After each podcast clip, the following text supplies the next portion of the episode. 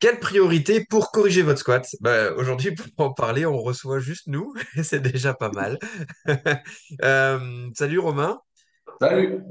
Donc euh, aujourd'hui, on va discuter autour de bah, la correction à amener en squat, ce ce que notre cheminement, notre réflexion, euh, et puis surtout le, comment dire, ce qu'on a mis bout à bout pour vraiment arriver à corriger vraiment le squat et se dire, mais qu'est-ce qu'on doit prioriser quand on voit plusieurs problématiques au squat? Parce qu'il n'y a jamais qu'une seule problématique vraiment sur le squat. Euh, Il y en a qui se voient vraiment beaucoup, il y en a d'autres qui sont sous-jacentes. Et qu'est-ce qu'on devrait euh, prioriser pour corriger le squat? Yes. Bah, on le voit beaucoup sur les réseaux, en fait. Tu as beaucoup de, de correctifs possibles sur des problématiques techniques qui sont différentes. Tu as, par exemple, quand tu, montes, tu descends en squat bien droit, quand tu remontes, tu as les fesses qui montent en premier et tu fais une sorte de good morning. Tu as le, le fameux shift en squat. Tu as le fameux genou qui rentre, même si, voilà, d'un côté plus que de l'autre. Euh, tu peux avoir aussi une barre qui tourne, donc euh, une dissociation entre le haut et le bas qui se réalise. Et en fait, l'objectif, euh, c'est d'aller identifier plutôt, ben, d'un point de vue systémique, quelles sont les problématiques les plus importantes par rapport à une autre à régler et dans quel ordre séquentiel est-ce qu'on peut réfléchir quand tu observes différentes problématiques et ou une problématique en particulier. Voilà. Je pense que c'est un peu ça la, la, la grande réflexion, parce qu'on voit plein de correctifs pour plein de soucis. Mais si j'ai, par exemple, deux soucis techniques sur le squat, à savoir que je fais un good morning et en même temps que je fais le good morning, j'ai un shift de bassin. Lequel est le plus important? Sachant que les deux sont importants hein, pour Hmm. euh, réguler son squat. Mais lequel serait le plus important? Alors les gens auraient tendance euh, à se dire, bah tiens, c'est peut-être euh, faire attention à la symétrie et prioriser euh, la gauche versus la droite. Euh, qu'est-ce que tu en penses? Bah, moi, je serais plus d'abord euh, sur euh, l'idée de réguler le plan sagittal. Donc pour moi, ça serait plus le good morning qui est problématique avant le droit-gauche. Et là, on peut ouvrir sur les réflexes archaïques, le pourquoi du comment, avec l'ontogénèse, et où en fait, on a des plans de mouvement. Ces plans de mouvement, ils se développent entre guillemets les uns derrière les autres. On commence par le sagittal, on enchaîne par le transverse avec la dissociation au bas, et on finit entre guillemets par le frontal et le droit-gauche. Euh, ce qui veut dire que bah, c'est vachement intéressant aussi. Pour le, pour le retenir, euh, il y a un petit truc pour le retenir, c'est juste bah, le bébé, dans un premier temps, il est par exemple sur le ventre, il va redresser sa tête. Donc, il, part d'une position de fœtus pour s'ouvrir au fur et à mesure. Ah, ça, c'est sagittal. Ensuite, derrière, qu'est-ce qu'il va faire? Il va commencer à vouloir se retourner du dos vers le ventre. Ah, ça, c'est dissociation des ceintures. C'est le transverse. Et derrière, il va commencer à travailler ben, homolatéral en rampé, par exemple, jusqu'à controlatéral, droite-gauche, c'est le frontal. Donc réfléchissez juste à l'évolution de l'enfant, et cette évolution va vous amener les différents plans les uns derrière les autres. Et derrière, ce qui est intéressant, c'est que dans ces différents plans de mouvement, euh, nous, on a identifié une dizaine, une quinzaine de réflexes archaïques dans chaque plan de mouvement. Et ce qui veut dire que, tout simplement, tu as une problématique de good morning en squat, tu as une petite dizaine de réflexes archaïques qui peuvent être en lien avec ça. Et si tu as une problématique euh, de shift, qui est plus une problématique droite-gauche, frontale, bah, tu as une autre petite dizaine de réflexes archaïques qui sont en lien. Mais par contre, euh, d'un point de vue ontogénèse, les réflexes archaïques qui sont en lien avec le plan sagittal, le good morning, sont plus importants à réguler dans un premier temps avant de passer sur le droite-gauche. Ouais, tout simplement parce que c'est le système nerveux qui te permet euh, après de remettre les choses euh, dans le droit chemin, quoi. Et donc, euh, il faut reprendre les choses dans le... C'est quand même marrant parce que tu te dis que le plan transversal, il devrait être travaillé en termes ontogénétiques, donc dans le développement du cerveau avant le plan frontal. Mhm. Et c'est souvent, en fin de compte, déjà un grand oublié, le plan transversal, mais en plus de ça, c'est souvent le plan frontal qui est travaillé en premier sur les problèmes correctifs. Tu sais, il faut que je fasse, euh, c'est bête, mais les automassages euh, gauche versus droite, tu vois. Et en fin de compte, on oublie, euh, il faut que je fasse plus de, euh, enfin, tu sais, peut-être plus de reps du côté faible que le côté fort dans les idées, euh, générales, euh, les mythes, euh, un petit peu de la prépa Ah physique, c'est ça. Bah, en fait, ce qui est... nous, on parle de ça, mais ça vient pas de nulle part, en fait. Et on sait que, euh, on va juste parler du plan sagittal, donc le good morning. On sait que c'est en lien avec un- une, zone du cerveau, du système nerveux, qui est le tronc cérébral. Et le tronc cérébral, euh, si tu regardes coup- un- en neuroanatomie, une des fonctions du tronc cérébral, c'est la gestion du tonus des fléchisseurs et des extenseurs. Donc, en fait, euh, il y a un lien entre ça. Par contre, si on va prendre à l'autre bout du spectre, à savoir euh, tout ce qui est droite-gauche, donc tout ce qui est plan frontal, là, on a un lien avec les lobes et le cortex. Ce qui veut dire que le RTAC, par exemple, le réflexe tonique asymétrique du cou, celui qui vous permet, ben, quand je pousse et que j'ai une barre asymétrique, quand je squatte et que ça tourne un peu, etc., dès que je tourne la tête, des choses comme ça, euh, donc c'est le réflexe de l'écriture, etc. il y a beaucoup de personnes qui l'observent avec des enfants. En fait, ça, c'est une des dernières étapes, en fait. Et c'est en lien avec le cortex et les lobes. VS, euh, tout ce qui va être, ben, par exemple, Pérez, Galant, qui, eux, sont dans le, dans le plan sagittal et qui sont plus en lien avec le tonus des fléchisseurs et des extenseurs, le tronc cérébral, qu'on voit beaucoup en neurofonctionnel aussi.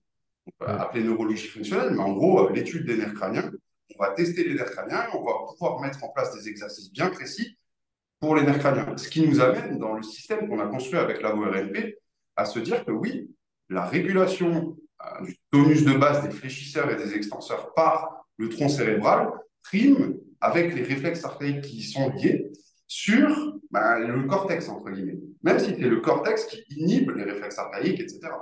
C'est un peu cette grande réflexion-là, systémique. C'est ce qu'on euh, est amené euh, chez Labo à appeler l'approche en T, un T, Mhm. euh, à savoir que bah, déjà va se développer cette phase qui va être verticale, et après il va y avoir une phase horizontale qu'il va falloir aussi venir travailler.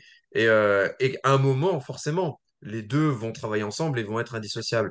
Mais dans une approche ontogénétique, donc de développement, on va d'abord travailler cette approche-là et après travailler, euh, remettre la barre sur le T, Ouais. Euh, Avec euh, retravailler le, euh, gauche. gauche-droite.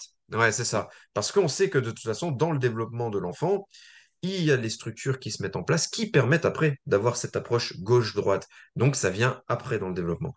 Il faut bien se rappeler de ça. Il y a le développement du tronc cérébral euh, dans le, ventre de la maman euh, qui se fait d'une certaine manière, hein, du haut vers le bas, etc. Et après, ça développe le cortex. Donc euh, voilà, il ne faut pas euh, chanter les étapes. Et quand on essaie de corriger euh, quelqu'un, quelque chose, ben, il faut reprendre les étapes si on veut que ça perdure dans le temps. Ouais, et, ce qui est intéressant, c'est dans ce que tu as noté là, c'est que on peut agglomérer plein d'outils sans avoir euh, une appétence particulière pour l'un ou l'autre, vu qu'on on veut cibler un certain étage. Il y a des réflexes archaïques, il y a le travail sur les nerfs crâniens, mais si tu montes juste au-dessus pour euh, le plan sagittal, par exemple, on parle plus du diencéphale. Et dans le diencéphale, il y a le thalamus. Le thalamus, il y a les intégrations thalamiques. C'est la lumière, le son et toutes ces choses-là. Donc, euh, avec euh, tout ce qui est somesthésie bien précise et tout. Ben, ça, c'est l'étage du dessus. Et ensuite, l'étage encore au-dessus, ben, ça va être tout ce qui est jeu, tout ce qui est ben, gauche, gauche versus droite. Et ça, c'est ben, intéressant parce qu'on peut, une fois que tu as la grande idée de ce qu'il va falloir travailler, tu peux agglomérer plein de choses. Que ça soit de la posturo, de la neuro, des réflexes archaïques, de l'entraînement. En fait, tu travailles juste sur ben, celui qui contrôle tes muscles et les branchements, en fait, un peu comme un électricien. Hmm. Euh, voilà. Ouais, c'est vraiment réfléchir sur l'approche euh, donc neuroanatomique de, du mouvement qu'on fait pour se dire, OK, mais qu'est-ce qui vient en premier lieu et qu'est-ce qui va me permettre de développer après? Ben, mon gauche-droite? Il va falloir repasser par euh, des étapes. Moi, ce que j'aime bien aussi, c'est coupler ça avec une approche peut-être un peu plus mécanique, où je me dis, tiens, j'ai une problématique de good morning, par exemple, ben, je vais faire ma stimulation neuro qui va me permettre de recréer ça. Euh, donc, je vais trouver l'exercice qui va me correspondre. Et ensuite, je vais venir coupler avec, euh, par exemple, du travail isométrique, tu vois, sur euh, le Mhm. momentum euh, d'effort qui est compliqué à faire. Donc, si j'ai du mal euh, sur le, mo- le dernier moment d'extension, ben, peut-être que je vais placer de l'isométrie un petit peu avant etc. Tu vois, euh, je sais pas, tu veux peut-être rebondir dessus? Ah, si, si, si, non, non, complètement. Mais ça, faut pas l'oublier, c'est que nous, on est préparateur physique à la base. Et notre objectif avec l'optimisation de la motricité, comme on le fait avec la, la c'est juste de redonner des accès à un moment. Travailler avec la fréquence pour stimuler la neuroplasticité pour que ça soit intégré. Donc, euh, toutes ces stimulations et qu'on retrouve une neutralité. Mais l'un dans l'autre, tu redonnes accès pour le travailler. Ce qui veut dire que oui, effectivement, ben, ton good morning en soi, il y a un moment donné, on va devoir le travailler au travers de mouvements volontaires, mécaniques, la prépa physique à proprement parler. Et nous, ce qu'on cherche à faire, c'est simplement donner le maximum d'accès possible pour que l'exercice correctif mécanique que tu vas faire soit le plus efficient possible et qu'on gagne du temps. Et bah, du temps et de, la performance, on va dire, parce que ben, il sera mieux réalisé. Donc, si on a une stimulation force max qui doit venir X temps après, ben, avec un squat plus optimisé, on mitige le risque de blessure et surtout, on va avoir le développement d'un point de vue force max, d'un point de vue euh, impulsion nerveuse qui sera optimisé aussi pour le sportif. Mais c'est aussi de manière générale pour la population générale. Une personne, euh, on dit souvent, une personne, euh, souvent, elle arrête sa remise en forme au bout de trois mois à cause d'une blessure. Ben, c'est peut-être le premier cycle qui va te permettre de rentrer dans le moule, qui va te permettre de lancer la roue pour derrière ben, que le fitness, que ta, ta, remise en forme fasse partie de ta vie sans que tu aies euh, des douleurs résiduelles ou, ou, des gènes ou une petite blessure qui viennent entacher ta progression en fait. Mm. Et ton changement d'habitude. Voilà. Super. Ok, bah, c'est bien, on a fait pas mal de tours. Euh, dans la façon de procéder, moi, ce que je pourrais conseiller aux gens, c'est, ok, vous avez ciblé une problématique, il faut se rappeler que vous cherchez à remettre en mouvement derrière, parce que c'est la base, hein, quand on est adulte, on cherche à mettre en mouvement par rapport à une problématique qu'on a eue, etc. Donc, commencez par une stratégie, je vais cibler le, le bon schéma moteur à retravailler, donc au niveau neuro, et à la fin, toujours remettre en mouvement par rapport à l'attendu. Je trouve que c'est super intéressant et c'est ce qu'on développe euh, dans les motricités primaires, euh, comme vous pouvez voir sur, euh, par exemple, la formation Labomap là, qui est sortie. Ou, euh, on, en parlera d'ailleurs demain, sûrement dans euh, le webinaire qu'on Ouais, soir, ouais. demain soir. Mm. Yes, Très bah, bien. ces motricités primaires, elles sont, je sais pas, est-ce qu'on peut dire ça, les sous-bassements des réflexes archaïques? Ouais, c'est les bases qui permettent de mettre en place après les réflexes archaïques. C'est une motricité primaire vient mettre en place les réflexes archaïques. Donc souvent les gens disent ouais mais les réflexes archaïques euh, euh, tu vois on peut pas les intégrer pleinement etc. Ouais mais est-ce que tu as travaillé sur cette base? Qu'est-ce qui a permis de mettre en place les ré- euh, tel groupe de réflexes archaïques, tel groupe de réflexes archaïques? Pourquoi ils se mettent en place à tel et tel moment? Parce que c'est un lien tout ça avec le développement de, bah, de, de l'être humain hein, quand il, quand il grandit etc. Donc revenir mettre en place ce soubassement et après travailler ce groupe de réflexes. Et ça c'est très Mm. important. Et il y en a, il y en a combien? Il y en a, Il y en a huit. voilà. Et ça. Nickel. Ok, super. Bah, écoute, merci beaucoup. Et De euh, donc, on vous invite à suivre le webinaire qui aura lieu demain. Je crois qu'il y a euh, près déjà de 150 personnes inscrites. Donc, euh, voilà, n'hésitez pas à rapidement vous inscrire si vous souhaitez au moins voir le replay. Il y en a un peu plus maintenant, ouais.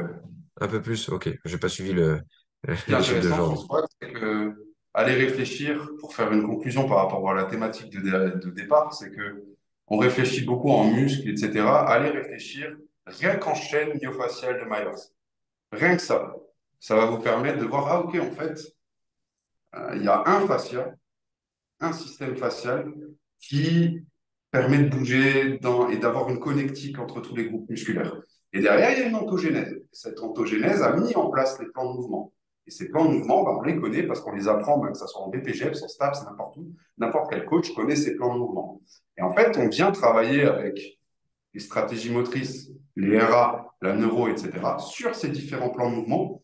Et ce qui est intéressant, c'est que le lien, il est tout trouvé avec le terrain et les problématiques que tu peux rencontrer.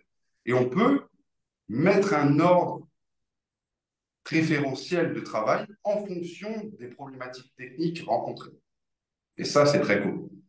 Qu'on va mettre en lien, comme tu l'as bien dit, avec les exercices correctifs, Hmm. qui sont beaucoup plus mécaniques, prépa physique. Et qui te prendront pas plus de temps dans ton entraînement parce que tu vas faire une activation peut-être de 20-30 secondes et après tu vas aller faire ton, te- tes exercices correctifs, te- ton squat, etc. quoi. Donc, euh, voilà, En fait, pas. euh, ça, c'est super connu, l'amnésie des fessiers, hmm. où je n'arrive pas à contracter les fessiers. Bah, imagine si avec un exercice, en 30 secondes de travail, tu commençais à avoir accès à tes fessiers. Bah, derrière, le travail que tu vas faire de hip thrust, de machin, de n'importe quoi, il sera peut-être un peu plus qualitatif parce que tu as cet accès qui est là. Même si euh, l'amnésie des fessiers, soyons honnêtes, un muscle qui s'active, point, ça, ça n'existe pas. C'est un, c'est une manière d'imager une problématique. Voilà. Yes. Sur ce, Bah, merci beaucoup pour toutes ces réflexions et puis on vous retrouve demain pour le webinaire. Salut tout le monde! Salut.